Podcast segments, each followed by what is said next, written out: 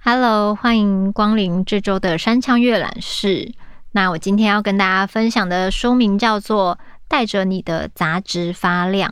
嗯，我那时候看到这本书名的时候，觉得哎，好可爱哦，就是很像有一种嗯勇往直前的感觉，感觉是一个很正面的书。结果一翻开，开始读第一篇的时候，就觉得天哪，这个人的内心好像充满了非常多苦涩的东西，然后他把他的苦涩写到我非常感同身受，即使我没有相同的经历。那有时候。很多人都说我们这个世代很厌世啊，然后或是常常会出现一些呃厌世风的，可能不管是广告、模特儿，或是那种小小可爱的插图，就各种厌世的语录都会出现。然后我就觉得说，其实厌世也是一种能量吧，因为你可能就是太喜欢这个世界了，所以你才会对于这个世界你看不过去的地方，特别的觉得想要翻一个白眼。但其实我们都还是很努力的活着的，就是我觉得有时候越厌世的人，其实也许是越深爱这个世界，越对这个世界有期望的人。那我就来分享这本书的书名跟内容，完全是我意想不到的惊喜。那从一一一刚开始翻翻，就有非常多感觉到这个创作者的满满的能量，真的是用文字感觉到他的就是。某一种痛苦的能量，这样。好，刚刚听到那两个噔噔声，是我们那个技术上的一个小小的能量传递。那我现在来把这个痛苦能量传递给大家，让人感同身受的文字。呃，零一，故乡是母亲留给你命中的一块糖。我知道母亲和我说：“发亮去吧，带着你的杂质发亮。”我没有办法和任何人长期共处，即便是自己的家人。因此，我选择了这样的身份，一种逃离在外的身份。我喜欢这样冷却的过程，这样稀释的过程，因为注定会有死别。我预习离开又见面，叫你懂得珍惜，叫你去选择记得更多的美好。慢慢的，我不再对相聚特别执着，不再对共处于世特别在意。我妈妈一整天都在劳作，做家事、种田。我到家的时候，她总是煮汤面给我吃。我将行李箱扛进一间很久没有人睡的房间，那也许曾是弟弟的房间，也许曾是姑姑的房间，也许也曾是我的房间。离开的时候，我会将房间打扫好，物归原位，扛着我的行李箱去坐车，到机场，到另一个国境。打电话给他说妈？我到了，然后大概隔了半年或一年，我又打电话给他，妈，我几号要回去？我念美术系，他都说我画得不好看，我一点都不介意。他有时会说谁谁谁的孩子在台湾赚了多少钱，多好多好，我一点都不在意。他总是叫我不要买书，我却买的越多，最后他花钱买了一个大书柜来装我的书。他喜欢实用性的果树。一整天蹲在杨桃树下，将一颗颗小杨桃包起来。即便如此，这些果实还是布满疮疤，尤其在结蒂处，总有一堆白色的虫卵，或是褐色如伤口的结疤。我吃着这些难看的水果长大，没有帮他包过一次水果，没有帮过他除草。我对这里完全没有贡献。他放任我像旅人一样，像野猫一样。在家里，我没有自己的房间，因为我总是在外。中学六年，我在学校附近租房子居住，几乎每年搬一次。他总是帮我搬家，帮我收东西。每个周末我回家来吃饭睡觉。要走的时候，他会切一切水果包给我。那时候我已经懂得自己洗衣服。国小时我住奶奶家，每回假日他来要帮我洗一整桶的衣服，手洗，水一直哗哗的流着，还有刷子刷刷的摩擦洗衣板。我却只是躲在房里，静静地听着这一切声音，没有出去帮他，他也没有唤我。我妈妈做菜比餐馆还快，她老是在做事，一堆做不完的事。我扛回家的行李箱里头衣服乱七八糟。当我外出一阵回来，赫然发现一件件整齐的折好，该烫的也烫了，还有一件破了个洞，已经补好放在缝纫机上。他到台北来刷我的浴室，一件一件依颜色叠好我老是凌乱的衣物，还说你买的衣服都不好看。小时候喜欢跟着他，他走到哪里我都爱跟着，静静的跟着。很小的时候，有次我跟丢了，哭着他走过来，用沾了口水的手帕擦我的眼睛。他总是骑脚踏车载我。长大了一些，我骑另外一台跟着，跟着他去买杂货，跟着他做小生意。那时候我心想，一直跟着就永远都不会失去他。儿时的照片里，我一定是怯生生地拉着他的衣角。他不在时，便想着他，甚至幻想听见他开门的声音，甚至因过于害怕失去他，做了他死去的梦。那样的小，却要那样的担心，那样早熟的担心，原来在那时便起了个头。而我后来才发现，每一年都在担心他的离去。从留学台湾，一直到背上了这一场异国婚姻，我一再的离开他。他成了凝结在脑海里的一朵冰块，遇热就融化。我必须小心地控制温度，离开表面上成了麻木的机场。每离开一次，我的心不是越坚厚，而是越来的越薄，越来的越纤弱。年岁的增长，添增了我的不好意思说出口的乡愁。曾经我引以为耻的乡愁，变成了紧粘在皮上的一块疤。我妈妈没有教我几件事，她不教我做菜，不教我做家事，她什么都没有教我，老是自己在做。我用尽力气想到的只有两件事：她教我骑摩托车，教我踩缝纫机。但我缝的东西丑之又丑，上不了台面。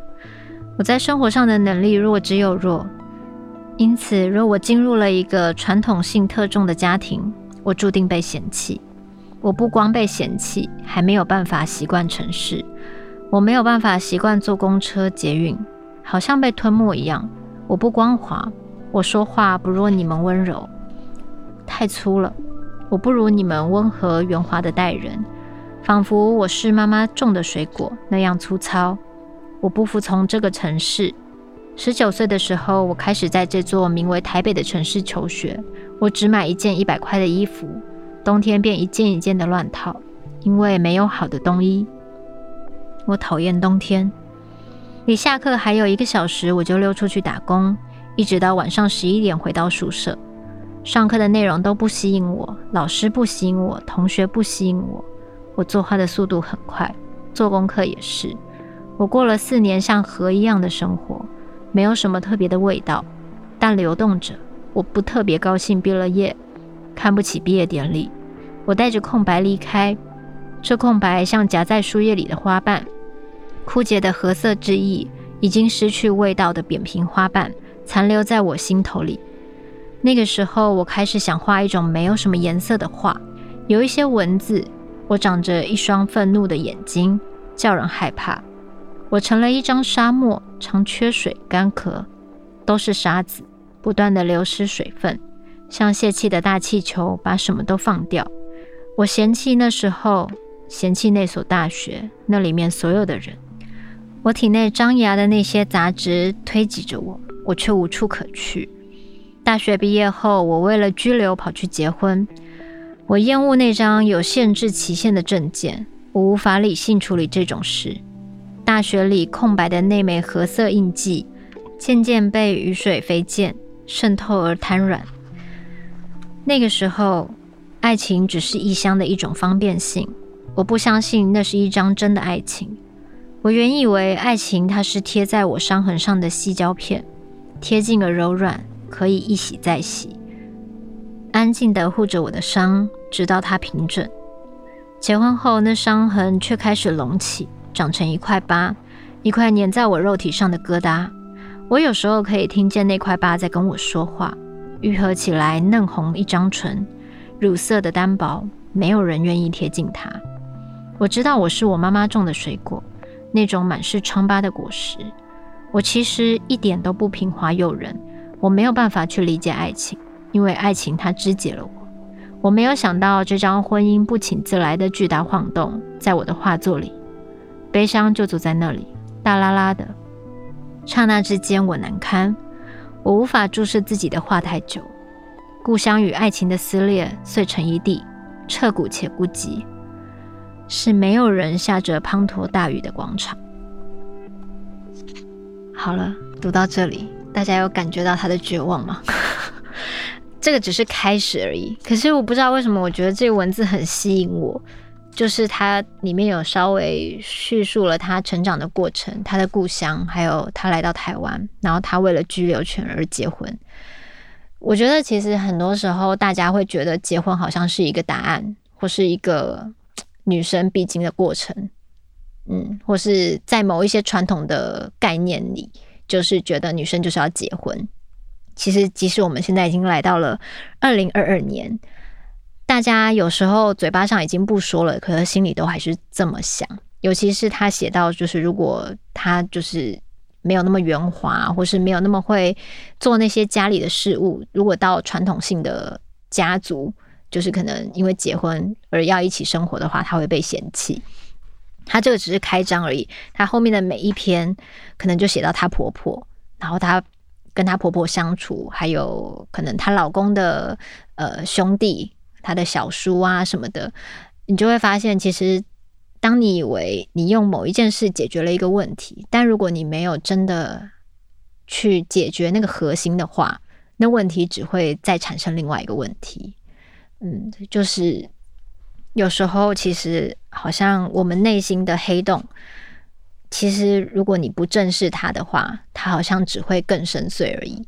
所以我那时候看完这本书的时候，觉得他很赤裸、很诚实。他甚至就是他把他的悲伤跟他的所有的负面的情绪写得很像诗一样。然后我一方面觉得很能感同身受。即使我没有呃异乡求学的经验，即使我没有走进婚姻的经验，我都觉得他让我很有画面感，非常的厉害。那呃，就是尤其是像我之前也是有拍了戏嘛，就是那时候拍《茶经》，好像也很多人会说：“哎，奇怪，小吉最后到底嫁嫁给谁啊？怎么没有嫁人就 ending 了？”他是不是还有续集？我才发现，其实还蛮多。有些人就是真的会一直不知道为什么，就是内心有自动内建，好像女生要有一个归宿吧。就是可能我听到有一些人可能讲完这个戏，就是我妈妈那边，她就说有些人看完以后一直觉得没有完结，因为他们觉得小吉最后没有结婚。所以我就想说，其实不管我们是怎么样养成这个想法。或是觉得结婚好像是可以解决一切问题，或是它就是一个某个人生必经的状态。其实我觉得，为什么呃我们不看看别种说法呢？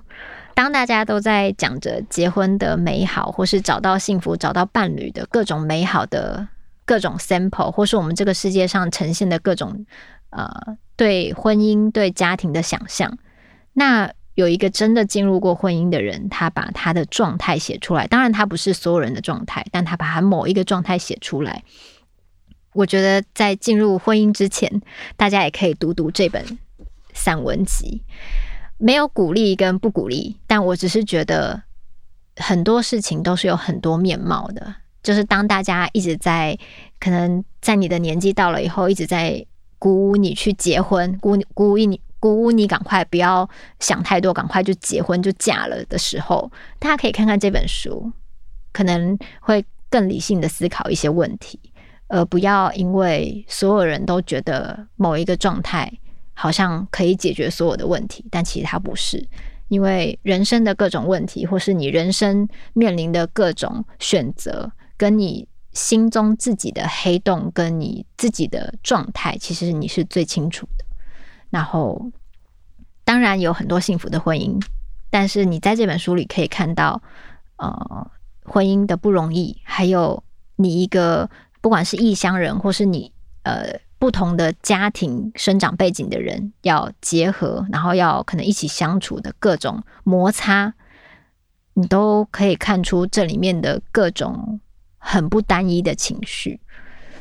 就是他其实第一篇就讲了那个序章了嘛，之后你看到他描述婆婆的时候，真的是会有一点觉得，哇，我可以感觉到他的某一种不适应跟某一种心中的刺，可能会刺伤别人，也会刺伤自己。然后他看似轻描淡写，但是我都觉得他这种有一点厌世的感觉，其实都是非常深刻、波涛汹涌的情绪。就总之来结语，我看这本书的时候，我那时候内心波涛汹涌。明明我没有经历过任何婚姻，也没有经历过任何异乡人的感觉，我都有如进入到他的视角跟他的滤镜一样，完全的感受到他的痛苦。跟他的不安、跟焦虑、跟所有一切的不舒服，这本书真的很厉害，就是有一种身临其境的感觉。那如果你生活中想要有不同人生体验的话，我觉得可以看看这本书。它的文字很会抓人的情绪，然后很会把人拽入一个某一种时空。对，但不知道为什么我看完以后会觉得。蛮有动力的，因为你就知道说，嗯，就是好像有时候在低谷的时候，就是你人在低谷的情绪最糟就是这样了，不会再更糟了。你稍微去感受一下以后，其实人都是比较的动物吧。当你看到还有某一些更怎么样、更激烈的情绪以后，就会觉得也许现在自己面对的困境也会过去的，也还好吧。对，大概就是这种比较心是。我觉得不是什么日常中该提倡的事情，但有时候你看到别人的生活面相，而不是只纠结于自己的小困扰的时候，这种小小的、稍微的比较一下，突然心情会蛮好的。对，就好像比上不足，比下有余。这世界上总会有各个地方面临到各种挫折。所以，当我看这样的文字，我不太确定他是在什么样的情况下书写这本书的。也许书写这本书对他来说是个疗愈，或是一个发泄的窗口。但我看到以后，其实，嗯，的确会像这本书名一样，就是他妈妈说的：“带着你的杂质去发亮。”这样，我相信每个人也都会背负着自己心中的各种小小的不圆滑、小小的黑洞、小小的黑暗面。或是对这个世界的爱与恨，还有厌世，但是你还是不要忘记，你可以打磨这些东西，然后慢慢的与它和平共处，慢慢的用你自己的方式去发亮。那这周的山枪阅览室就到这边结束，希望大家如果有看到这本书的话，也可以就是跟我分享你的感觉，呃，就我蛮喜欢的。那就先这样喽，我们下周见。